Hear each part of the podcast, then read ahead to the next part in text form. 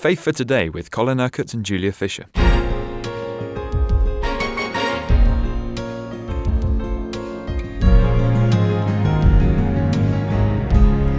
You're talking about the power of God in our lives this week, Colin, and how that is evidenced. And you explained yesterday that the first thing we notice when we have the power of God in our lives is that we have this ability to love. First, a love for God, and then a love for people.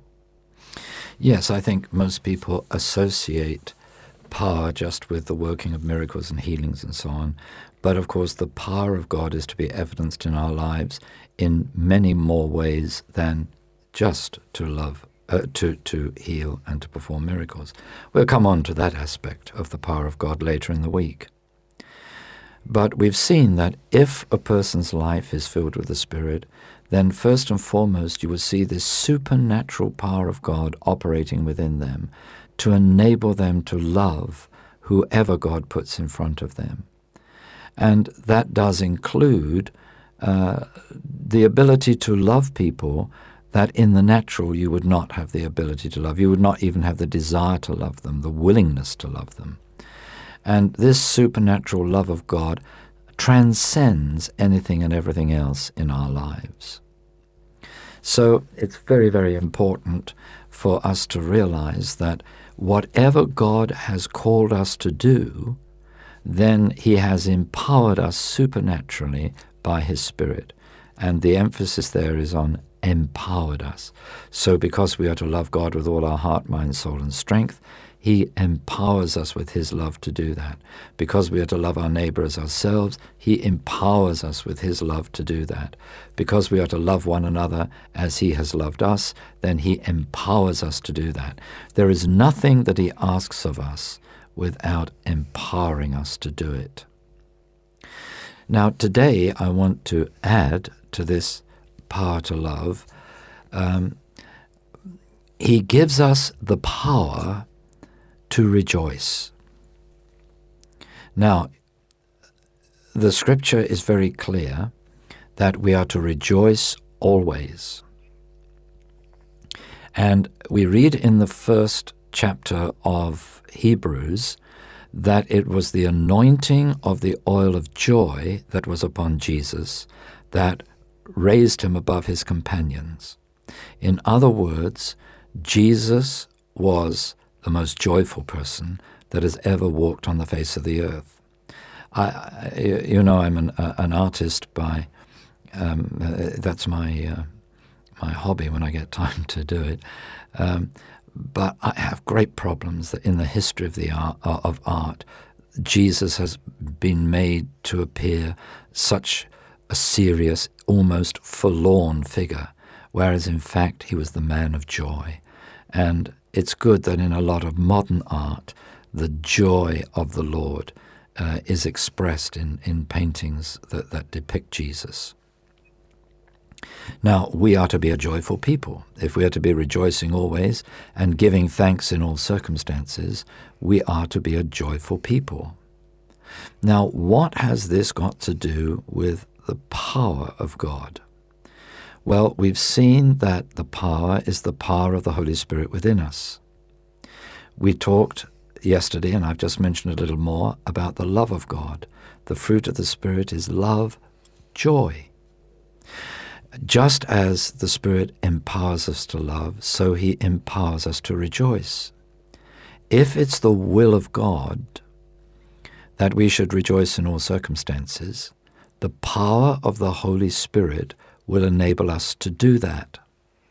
Now, just as we can love those who we would not naturally uh, feel inclined to love or even believe we had the ability to love, but supernaturally He releases His love within us to enable us to love those people, so it is true with the joy. Whereas there are many situations in which we're placed which are very testing, troublesome, difficult, and in the natural we would not choose to rejoice, we would not really be thankful.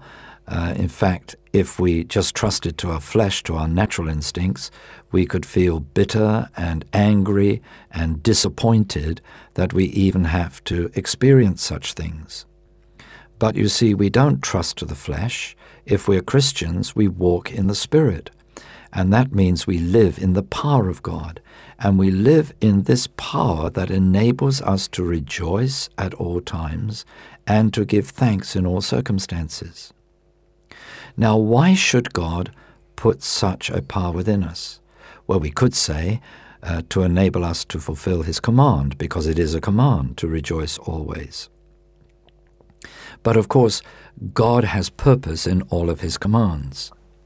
And he knows that even when we're in trying and testing circumstances, it's very easy for us to get so taken up with the problems and with our feelings and reactions towards those problems, our natural reactions towards those problems, that we could easily be distracted from the Lord and therefore stop really walking by faith and trust in Him in the middle of those trying and testing circumstances.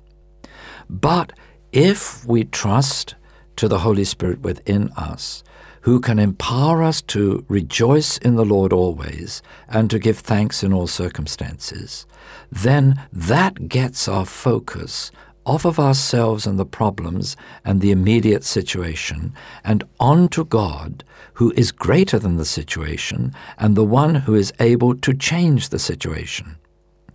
So, this ability to rejoice in the Lord, this ability to give thanks in all circumstances, enables us to walk by faith. And, and we need the power of God to enable that walk by faith, because we know that without faith it is impossible to, to please God. And the, the mistake that so many Christians make is they only rejoice in the Lord when they feel like it.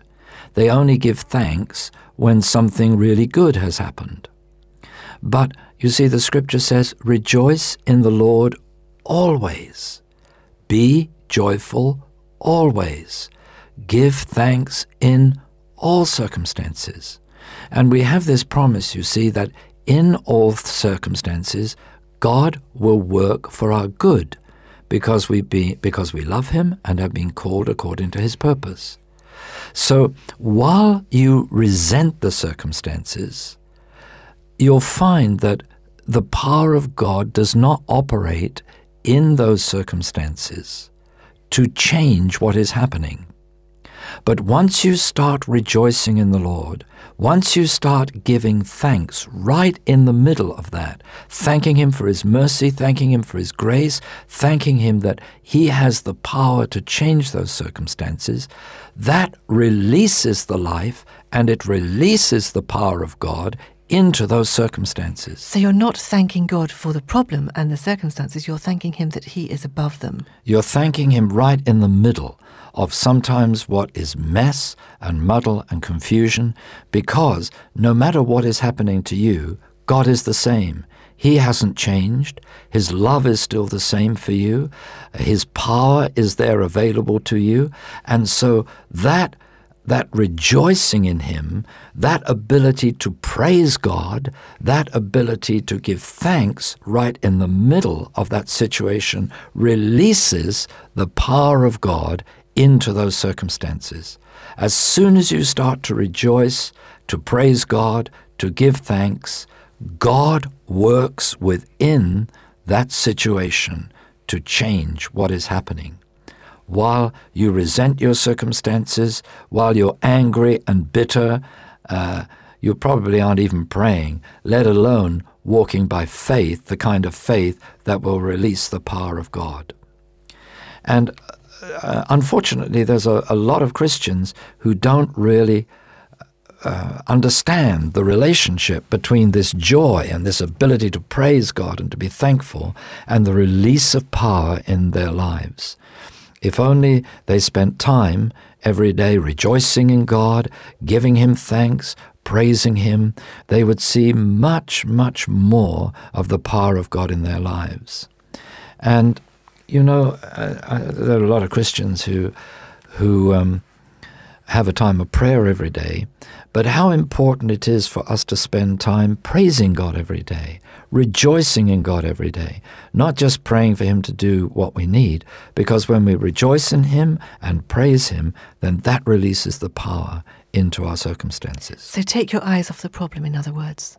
Refix your focus. It gives, yes, if you get your eyes on the Lord and rejoice in Him, that gives you an entirely different perception of the problem and the situation you're in. I always liken it to this if you stand at the foot of a mountain and you look at it, it seems such a great immovable object. But if you get up in a plane and you look down on the same mountain, it's smaller than, than the nail of your little finger.